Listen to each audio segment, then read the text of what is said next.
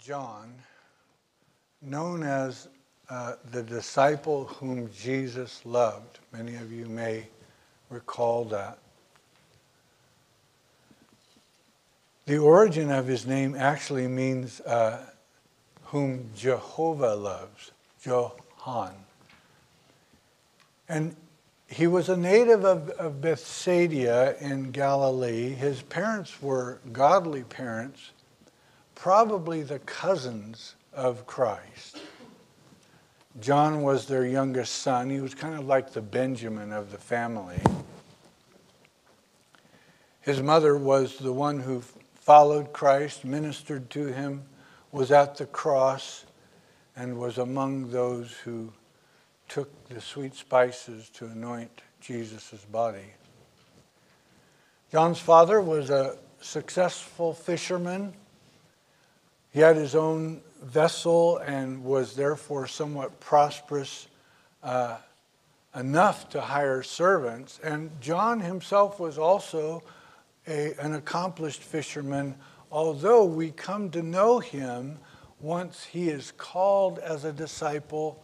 Uh, to follow Christ, that took place while he and others were mending their fishing nets. He was the youngest of all the other disciples.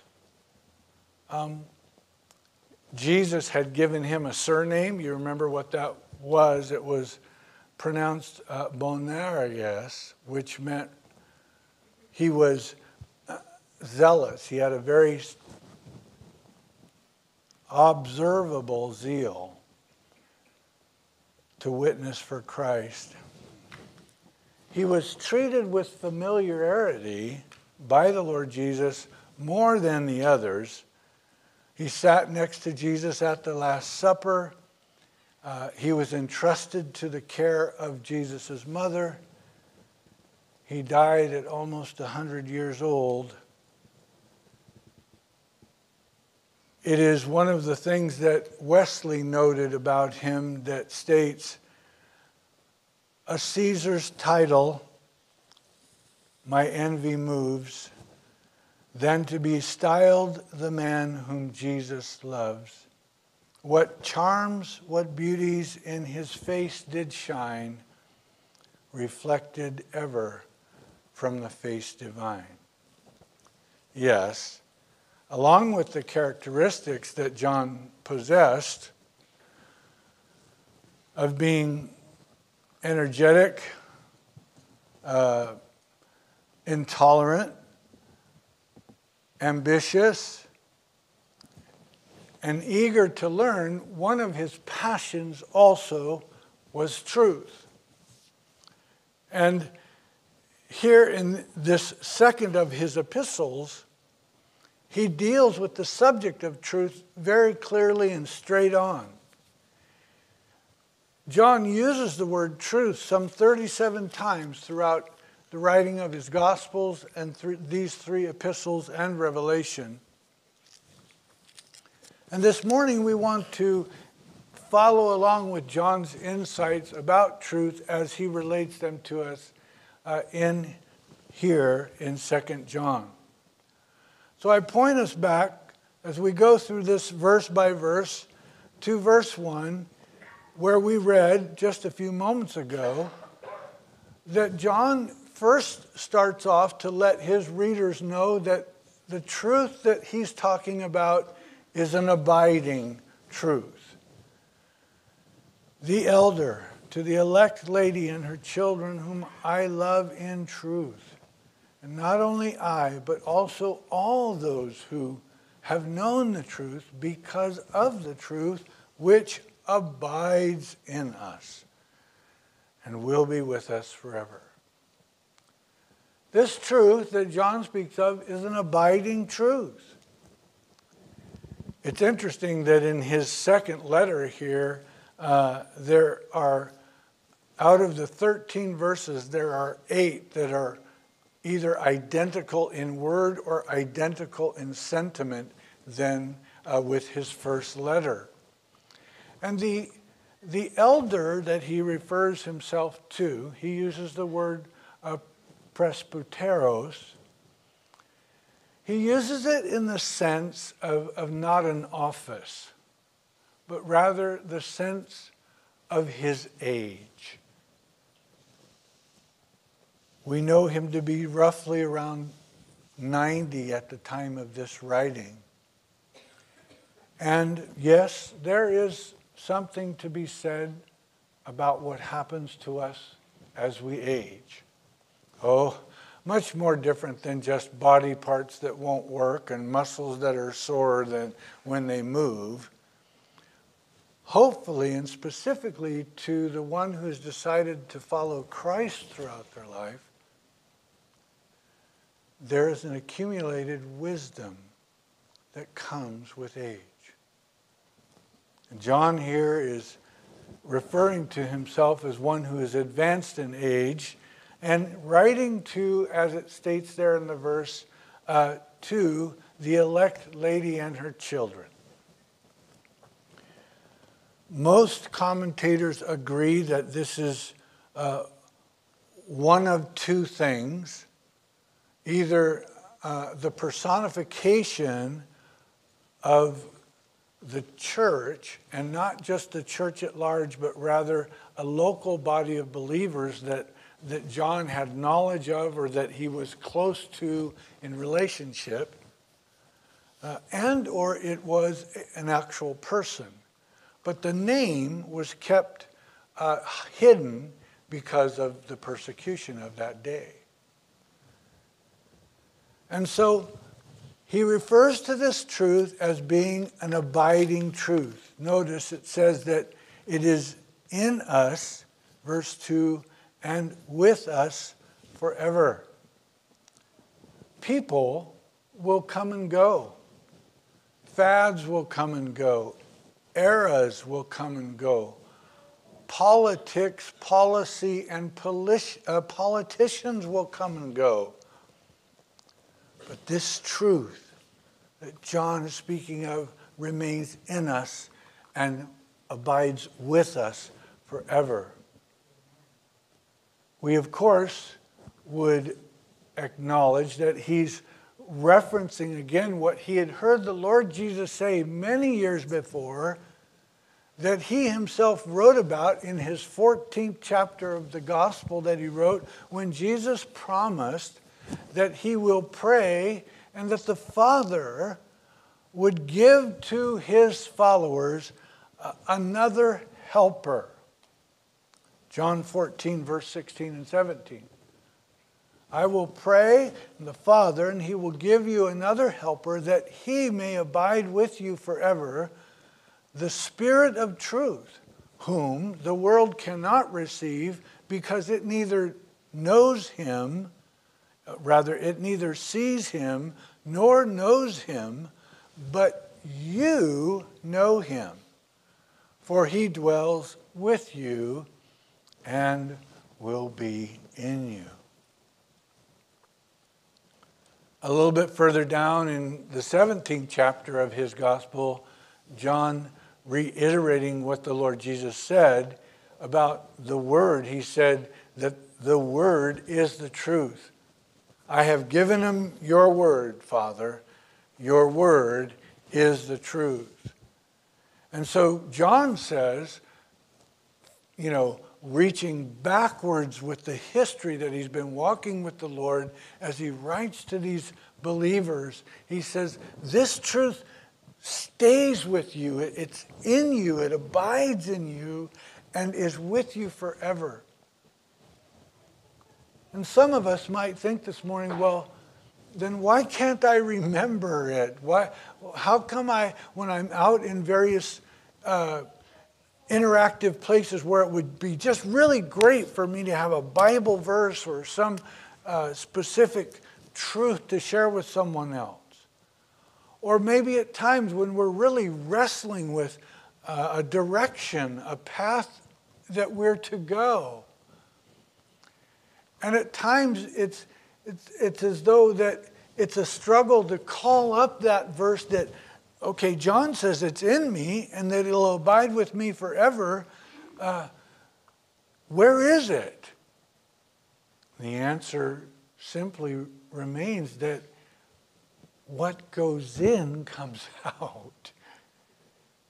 To what degree are we putting this truth in our heart?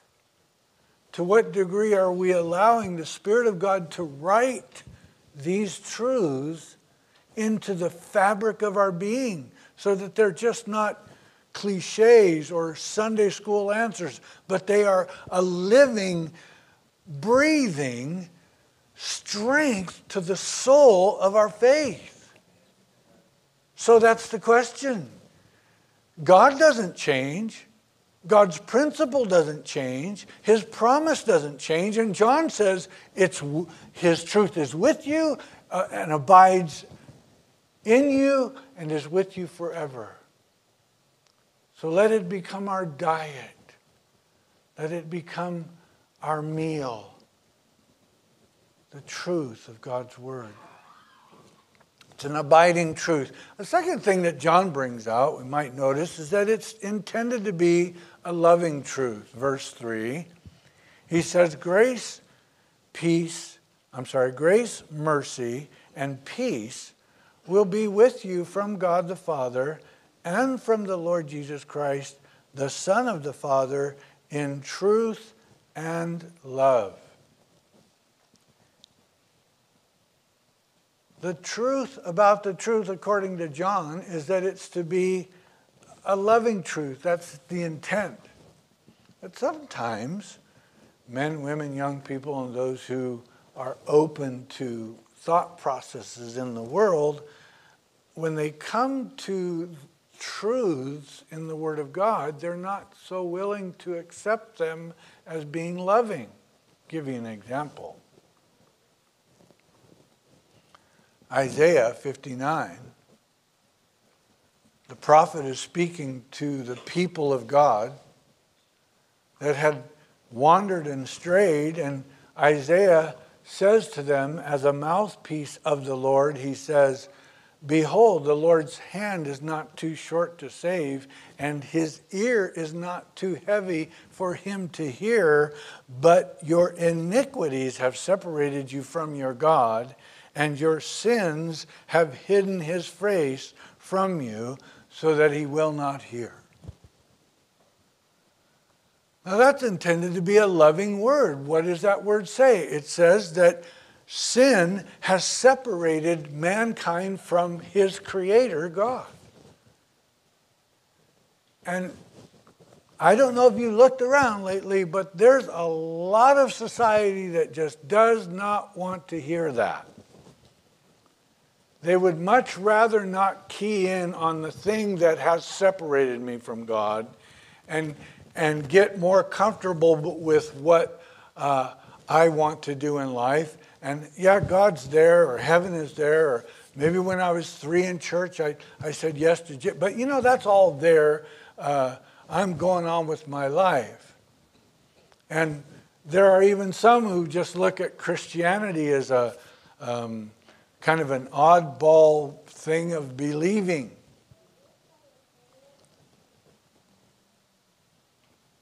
But the fact remains that iniquity has separated us and sin has hidden his face from us. The good news is that God said, That's not how I want it to stay. I love you. I created you for a purpose, and here, I'm giving you my son who, in his faithfulness, will go to a cross and take upon him the penalty of your sin so that by faith in his blood, you once again cannot be separated from me, but can have beautiful, unbroken fellowship with the one who has created you. Oh, you know, they say that the most challenging time for finding out, you know, why am I here? Why do I exist? What is my purpose in life? Often takes place somewhere around 12 or 13 and 22. That men, women, and young people are trying to figure it out within that period of time.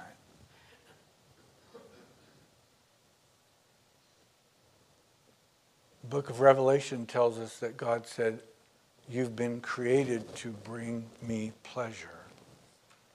And the only way to bring God pleasure is to acknowledge his plan to save us from what separates us from him by faith in his son. It's intended to be a loving truth, but it's not always received as loving.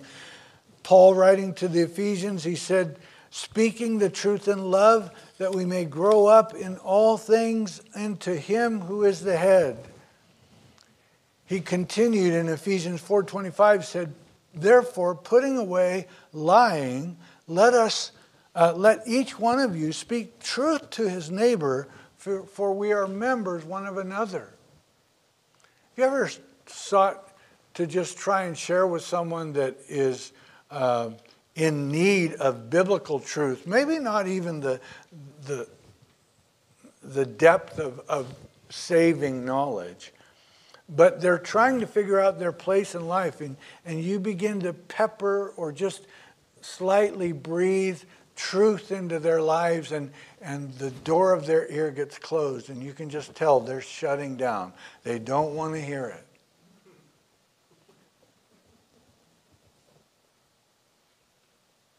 Sherry and I have a very familiar phrase in our home uh, that we use often when we run into those kind of doors, because at times we do still run into them, and, and it goes something like this If they're not asking any questions, all the answers in the world don't matter. So you've got to wait until there's a, an actual question in the heart and then speak to that the prophet Zechariah wrote in Zechariah 8:16, "These are the things you shall do: speak each man the truth to his neighbor, give judgment in your gates for truth, justice and peace." It's intended to be a loving truth, but it is intended to be purely true. And the greatest truth is that God so loved us that he gave his only begotten Son, that whomsoever would believe in him would not perish, but have everlasting life. An abiding truth, intended to be a loving truth. It's also a livable truth. In verse 4, we read, I rejoice greatly that I have found some of your children walking in truth. As we've received commandment from the Father, and now I plead with you, lady, not as though I wrote a new commandment to you, but that which we have had from the beginning, that we love one another. And this is love, that we walk according to his commandment.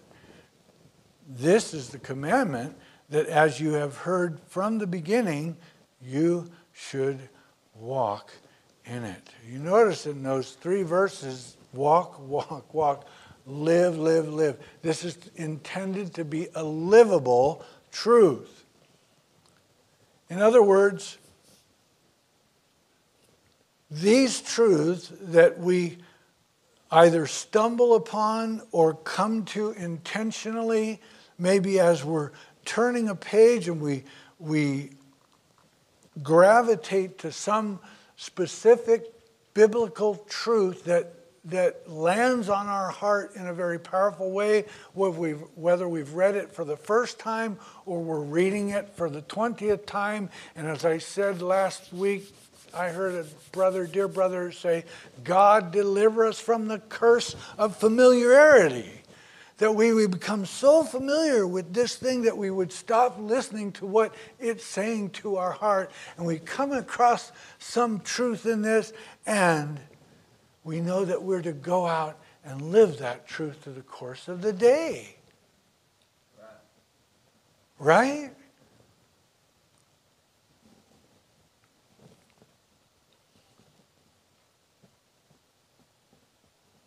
Choices. There's a word.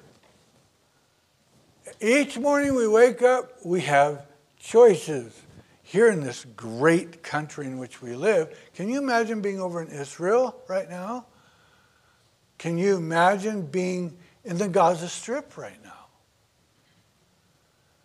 Uh, choices are limited because they're at war. Here, in support of Israel and what uh, is coming, I mean, where are we on day? What day? 23. What we're waiting for, and there, Sherry and I were talking about this, is the ground assault. Because the ground assault into uh, Gaza is going to be the most horrendous. It's door to door warfare, combat. And to an organization that places its um, uh, headquarters and weaponry and all of that under things like hospitals. Does anybody recall how long it took us to come up with the plan to invade Normandy, which became the uh, boot, along with a couple of other shoes, hitting uh, Nazi Germany? But Normandy was a, a deal breaker.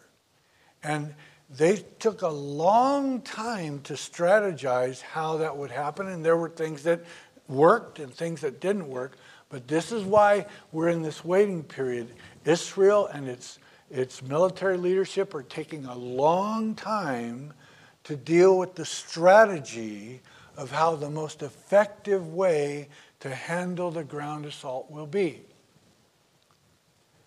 And their choice, the populace, their choices of how they live right now are somewhat limited. Here in the West, you and I wake up this morning, you have a plethora of choices of where you will go, what you will do, who you will be with. Now, listen, the point of this is that the truth of Scripture is to be a livable truth in which your choices the freedom God has given you and I to make choices are that those choices would be choices that glorify God and uh, continue to allow Him to have access into the direction of your life.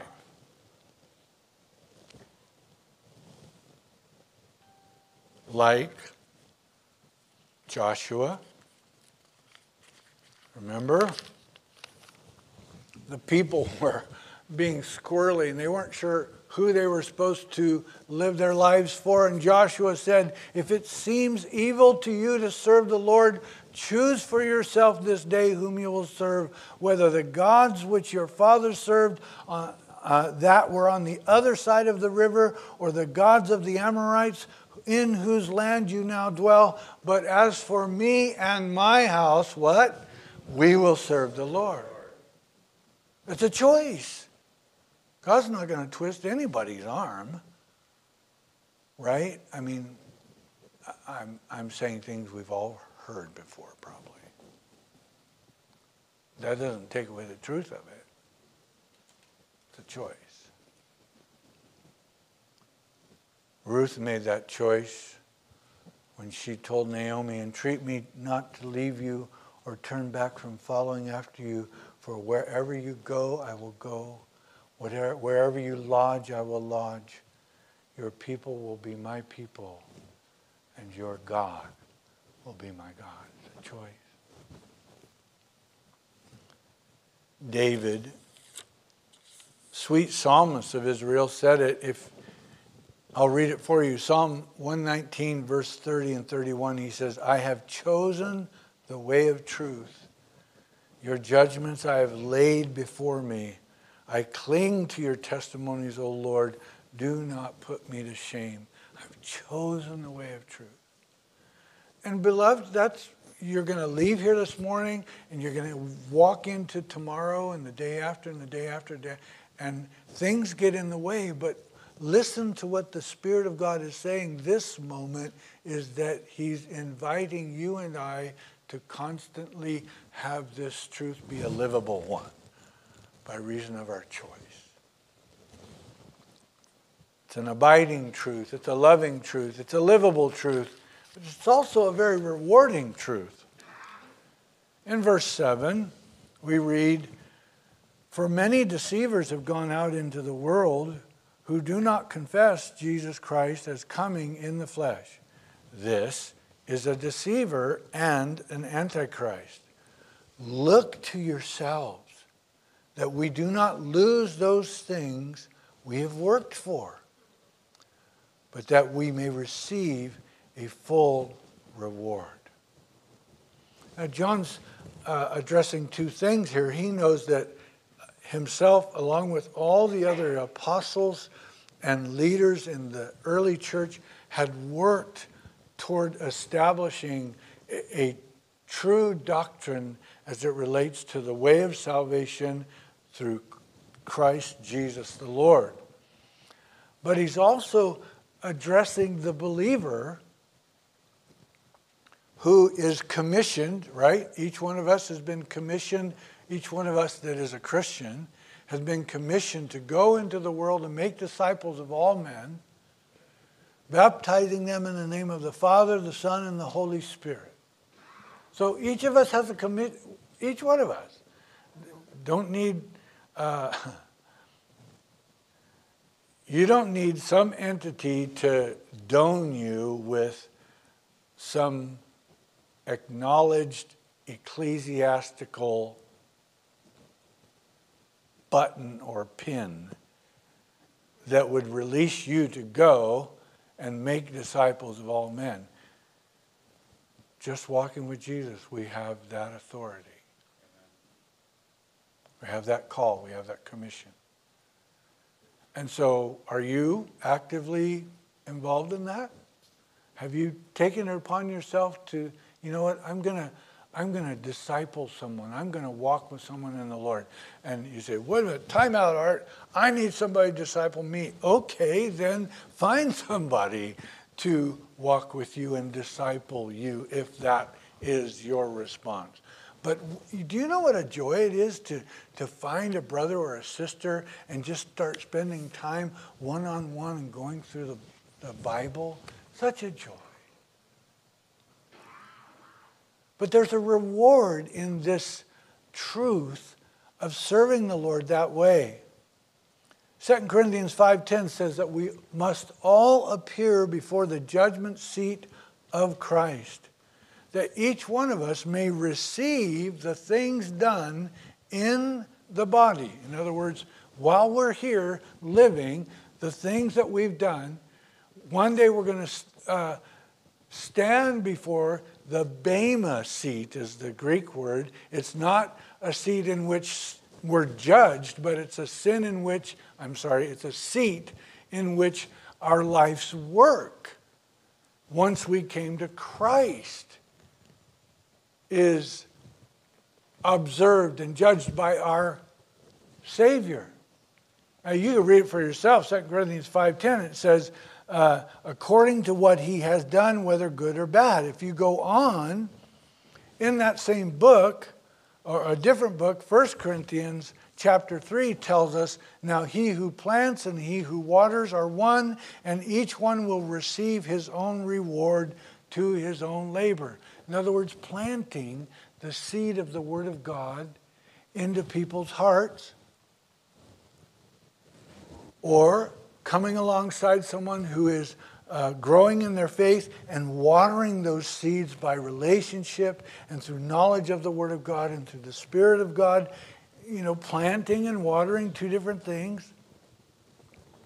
Paul writing about this subject in 1 Corinthians 3:13 said, quote, each one's work will become clear, for the day will declare it, capital D A Y.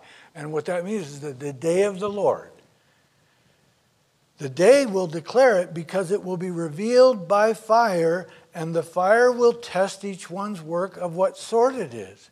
If anyone's work which he has built on endures, he will receive reward. If anyone's work is burned, he will suffer loss, but he himself will be saved as though through fire. So, this is to be a, a rewarding truth as we take these truths in and give these truths out, one day we just want to hear the Lord say, Well done, good and faithful servant. Enter into the joy of the Lord.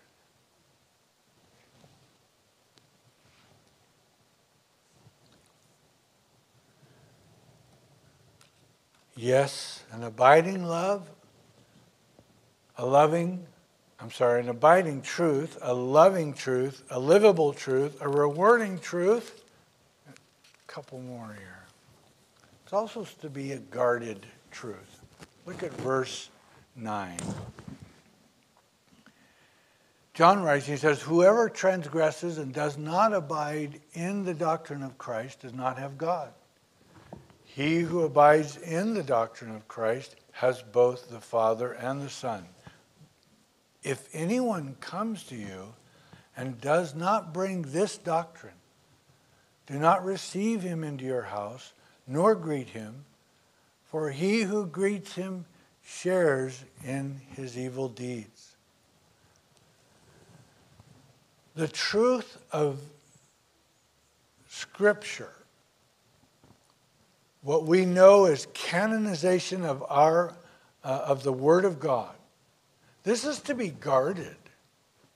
Uh, it's not something to be flippant with. It's not something to uh, allow others to manipulate or twist or pervert. It's to be a guarded truth.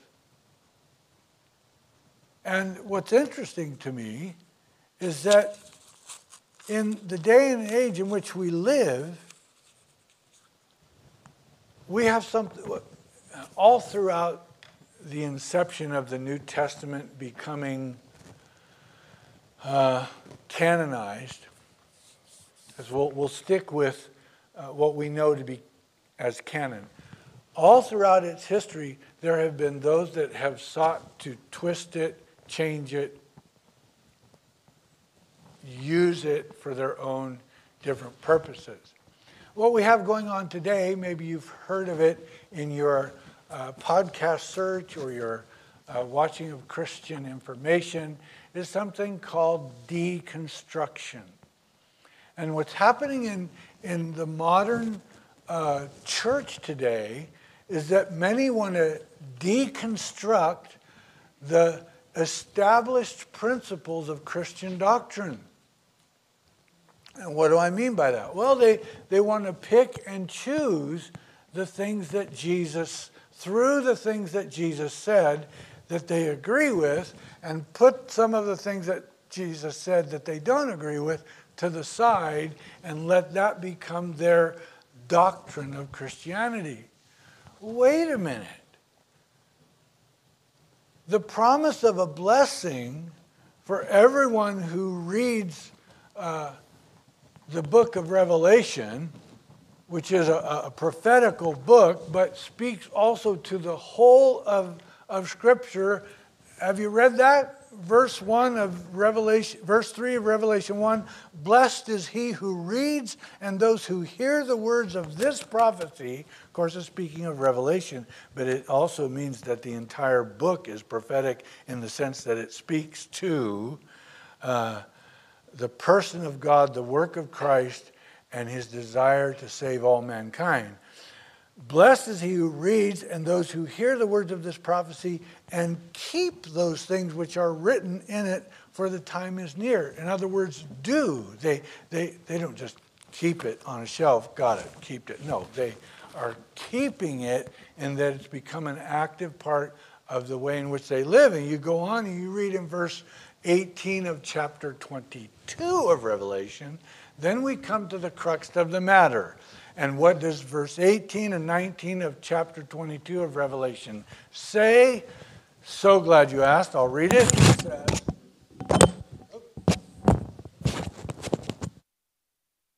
delete that from the tape.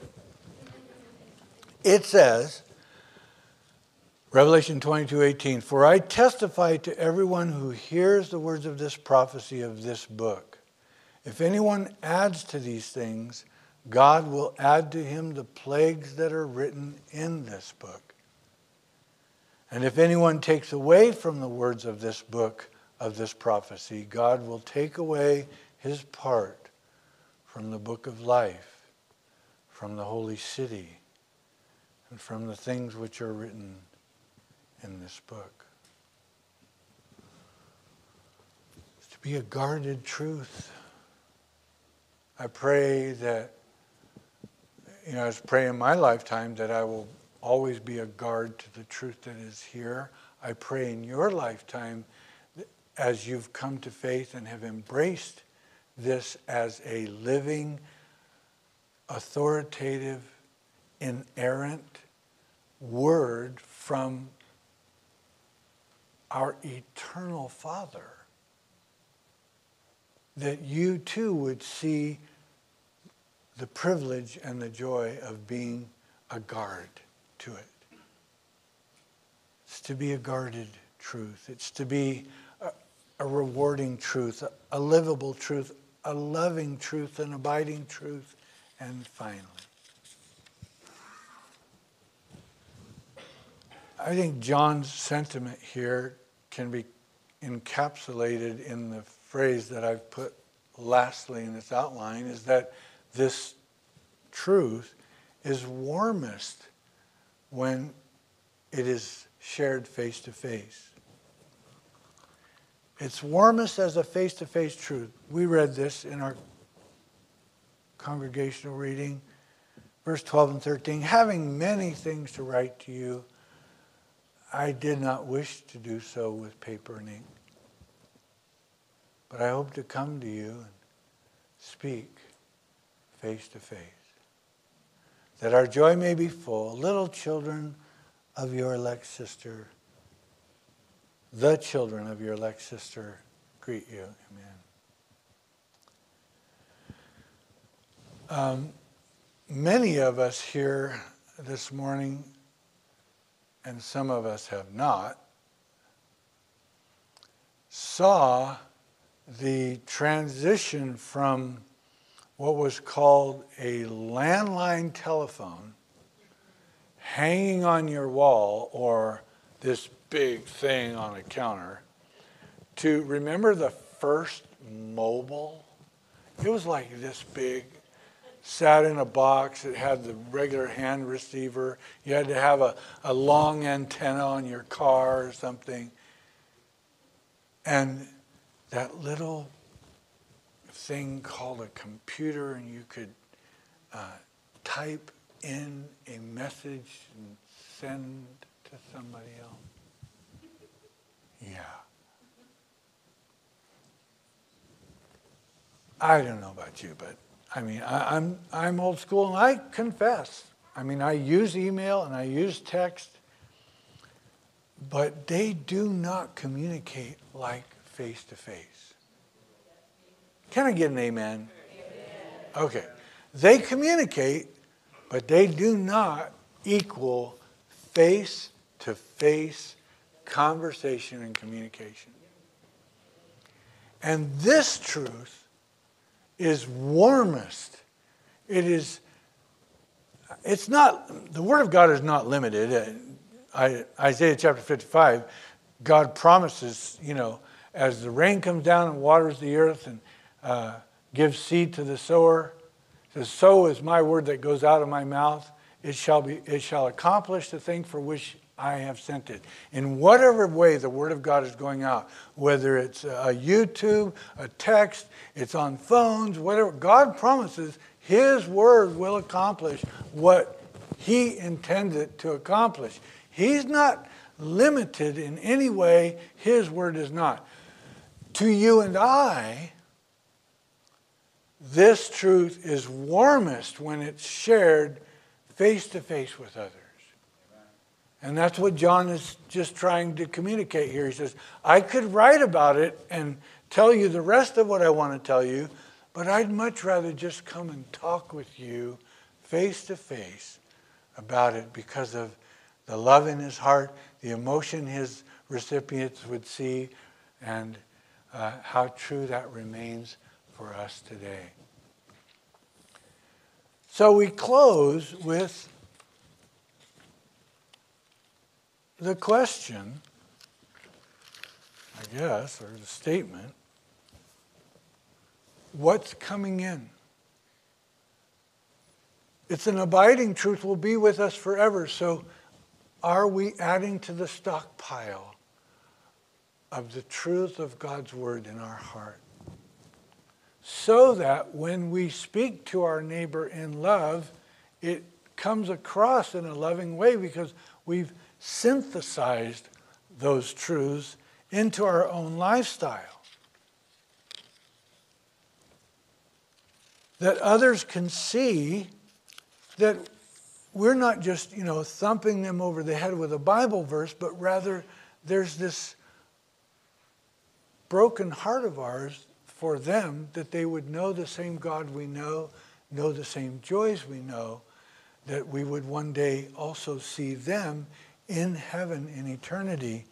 That it's a loving truth we share because it's an abiding truth in us, not just a, verse and the reason that it's not just a verse is because we've actually started to live some of this out. We're living the truth out in our lives.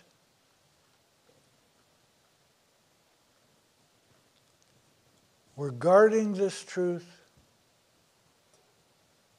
and sharing this truth face to face. I love John's sentiment in this book because of what it can do for you and I if we take these things one by one and just decide, yep, I'm, I'm, I'm going to do that. I'm going to start putting more in so that it's abiding. I'm going to share every chance I get in a loving way because I'm going to allow these things to be lived out in my life. And there's a reward coming in heaven there's certainly a blessing for living it out here. The greater reward is, is hearing the voice of our Savior saying, Well done, good and faithful servant. And all along the way, I'm going to guard this thing so that when someone seeks to pervert it or twist it or change it, that, you know, I, like the soldier, I've laid my life down across for it. No, you're not going to change this if you're dealing with me because let me share you why, face to face. This is life.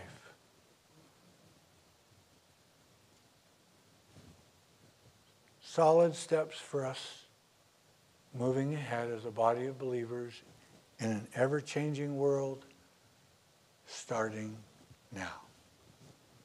We ask it in Jesus' name. We close with me in a word of prayer.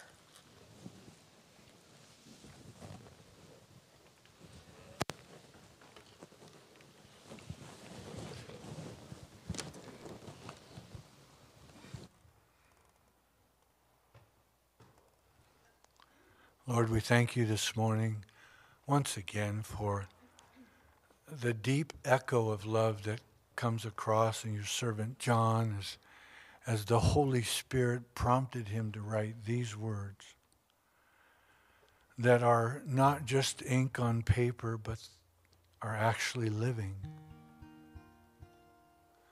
We know they're alive because they speak to our heart. We know they're alive because you've said that the Word of God is quick and powerful, that it is alive and sharper than any two edged sword. So, Lord, this morning, have your way in us as we walk out this,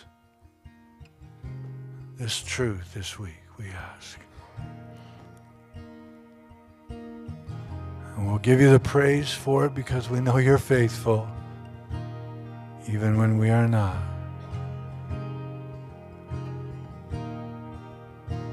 We ask it in Jesus' name. Amen and amen. Let's stand, church, as we